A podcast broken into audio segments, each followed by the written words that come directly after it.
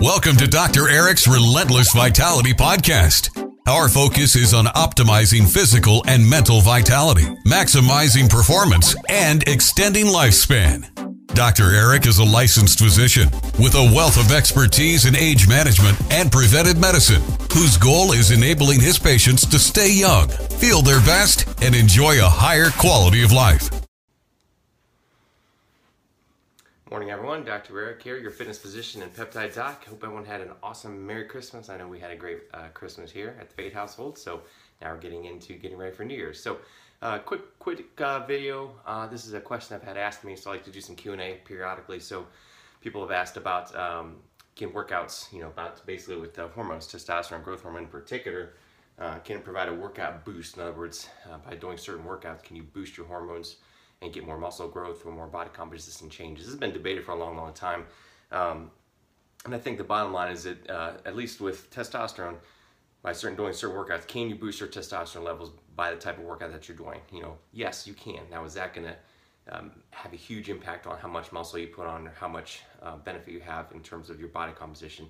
Studies have shown probably not. Uh, now, growth hormone, there are some uh, other protocols in terms of uh, certain growth hormone producing, uh, lactic acid producing protocols, which I'm actually going to uh, share with you shortly. I'm working on a couple right now to um, that have been done through the years, and I've kind of made some a few minor tweaks here and there, but I've also shared some of the work that's been done before me. Can be beneficial, and that can help with your fat loss efforts for sure. But in terms of uh, adding on pounds of muscle, things of that nature, probably not. However, it's not to say it's not without merit. It, it basically indicates, you know, can you get a, a, workout boost? Yeah, you can get a temporary boost in your testosterone, your growth hormone by doing workouts in general, but and certainly a certain type of workouts. Um, you know, but basically is it can have minimal impact on your on your body. Now, uh, in terms of fat loss, in terms of boosting growth hormone, that's that's uh, that's debatable. Some studies say yes, some say no.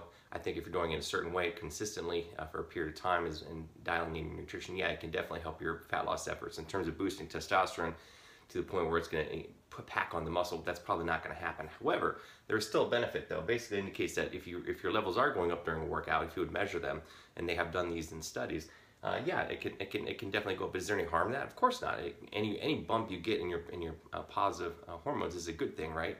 Um, you know, just like you you know any spike in, in cortisol is not not always a good thing. Compared to say drinking alcohol, yeah, taking a sip here, a sip there, in the end, is that going to be a huge deal? No, but is it is it harmful? It's probably not the best thing for you. I mean, alcohol, we all love our alcohol, but if you're sipping it throughout the day, every single day, um, probably not a good thing. Alcohol is a toxin after all. So, you know, again, so basically, if you're getting a little boost of good of the good hormones uh, throughout, you know, the workout, that's a good thing. It's not going to make a huge impact on packing on muscle things, but it's providing a benefit. It's still helpful. So, no harm in that. So, it's a good thing. You, it's a goal you want to shoot for. It indicates, and if you're having that happen, and basically indicative of a productive workout. You're minimizing your cortisol, your stress hormones, you're boosting anabolism, you're decreasing catabolism. That's a good thing. That's what you want. So in the end, all those little efforts can add, definitely add up. So on top of everything else you're doing properly, is going to be beneficial to you. If you're eating right, you're sleeping, you're managing your stress. These little bumps by, by working out, working out in the right way is going to be helpful. So um, that's the biggest thing. So the biggest, even more important, is that you want to avoid a post-workout drop in your hormones. So if you're burning the candle both ends, you're not sleeping, you're just working out, you know, seven days a week probably not a good thing. You're going to jack up your stress hormones too much. You're not going to recover. Your, your muscles going your muscle, muscle growth is going to stop.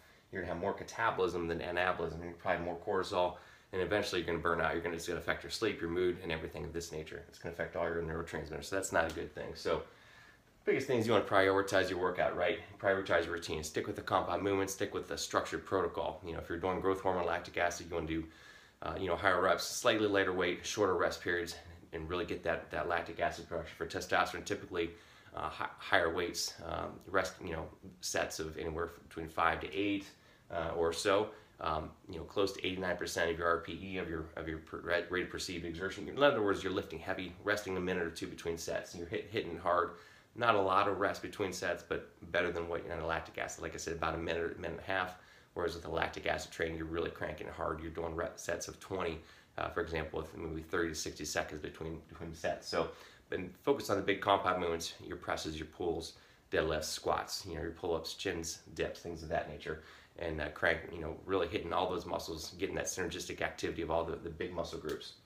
One of the biggest things is is uh, workout time. You know, if you're in the workout for more than you know an hour, hour and a half, two hours, you're just you're, you're just not working out. You're really 45 minutes uh, is Leo Costa stated this you know, years ago when he worked out with the Bulgarians, you know, Charles Poliquin, many, many people. 45 minutes to an hour, I think, is plenty. If you're doing more than that, you're probably starting to peak your anabolism, starting to get into catabolism. So if you're doing an efficient workout, it shouldn't take more than that anyway. Most of my workouts are 30 to 45 minutes. Um, that's really all you need. Maybe you can add, I'll go up to an hour if you're adding some cool down, some stretching and things of that nature. But again, minimizing that catabolism, uh, having find that nice balance. 45 minutes is plenty, you know, maybe an hour at the most, but um, that's big, that's key. So if you're working out for hour and an hour and a half, you know, five, six days a week, you're doing too much.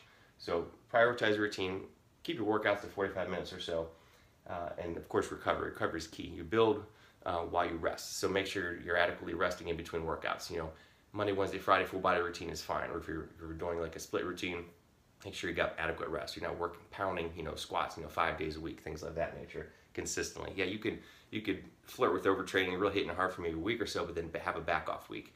Work out hard for three or four weeks, take an, easy week or an off week or a deload week. But biggest thing is making sure you're recovering, giving your body adequate time in between workouts.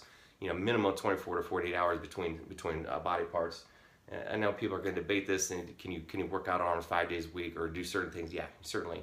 But again, the big compound movement, squats, the press, you're not going, you know, give it at least 24 to 40 hours you know, between those movements. Give your body time to rest. And you tear down, you're, you're stressing your body when you're working out, but you build it when you're in when you recover. So make sure adequate time of recovery, and of course, recovery in general. You know, make sure you know your lifestyle, nutrition is dialed in. Make sure you're sleeping 78 hours of sleep at night. Your stress is managed. You're eating properly, not eating junk food. Are you eating whole foods? balanced diet. Maybe you're doing time restricted eating, but like you know your stress is minimized everything's under control. And obviously we can't control everything all the time. Things are gonna be a little bit out of balance but if you're not again listen to your body. If you're not feeling it if you're tired fatigued and worn out take it easy. Take an off day walk or do something else. Modify your workout. But these things have to be dialed in. Of course there's different things you can do in terms of supplementation if you're missing something, if there's something you don't digest a certain nutrient properly, or you're just not getting certain uh, certain food groups or nutrients because of your diet. You know, if, if you're vegan, you might, you know, for example, you might you, you need some some B vitamins, some some B12, iron, things of this nature, where you just uh, for whatever reason, maybe you, you did genetic analysis, or you've done some biome or a, a Genova test or something. You're just your body, your guts is not handling something. You might need to to detox or do take a certain supplement because you don't absorb it properly because of uh, some genetic issues or something in your body. So Sometimes you just want to might optimize it. Maybe everything's fine, but you want to take it, uh, you know, take some some betaine or uh, some beta alanine or some creatine pre and post workout. Those are beneficial, certainly, and I recommend a lot of those. You know, if you're healthy, you know, take it. These things can help. There's all these little things add up. Like I said, if you're adding, doing all these little things, it can definitely take you to the next level. So, you know, take some. You know, if you want to take a pre-workout, that's fine. Definitely, I'm a big fan of like creatine and uh, amino acids, making sure you get enough protein. Um, glutamine is fantastic, especially post-workout. Um, I can go into supplements on another on another another another talk, but these are key. And a lot of times, of course, optimizing with hormones and peptides. If you need hormone optimization or peptide optimization, this is cert- can certainly take you to the next level. I've had great success treating patients, myself and others, with with peptides, uh, with other patients with HRT.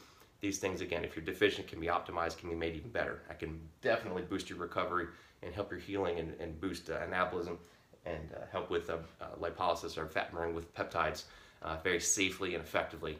Um, so if you have any questions about that, reach out to me. So, but this is key. So biggest thing is optimize your body first. You know, get your levels to where you need to, get your hormone levels where they need to be first.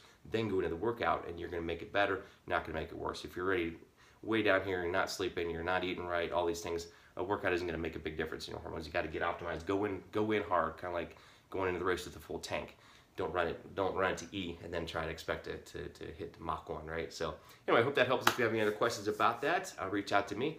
Uh, look out for my next video. I'm going to finish up on my, I did a talk on thymosin beta 4. I'm going to finish up on that and we'll hit some other peptides. We're going to bounce back and forth. So everyone have a great, safe holiday weekend and we will talk to you soon.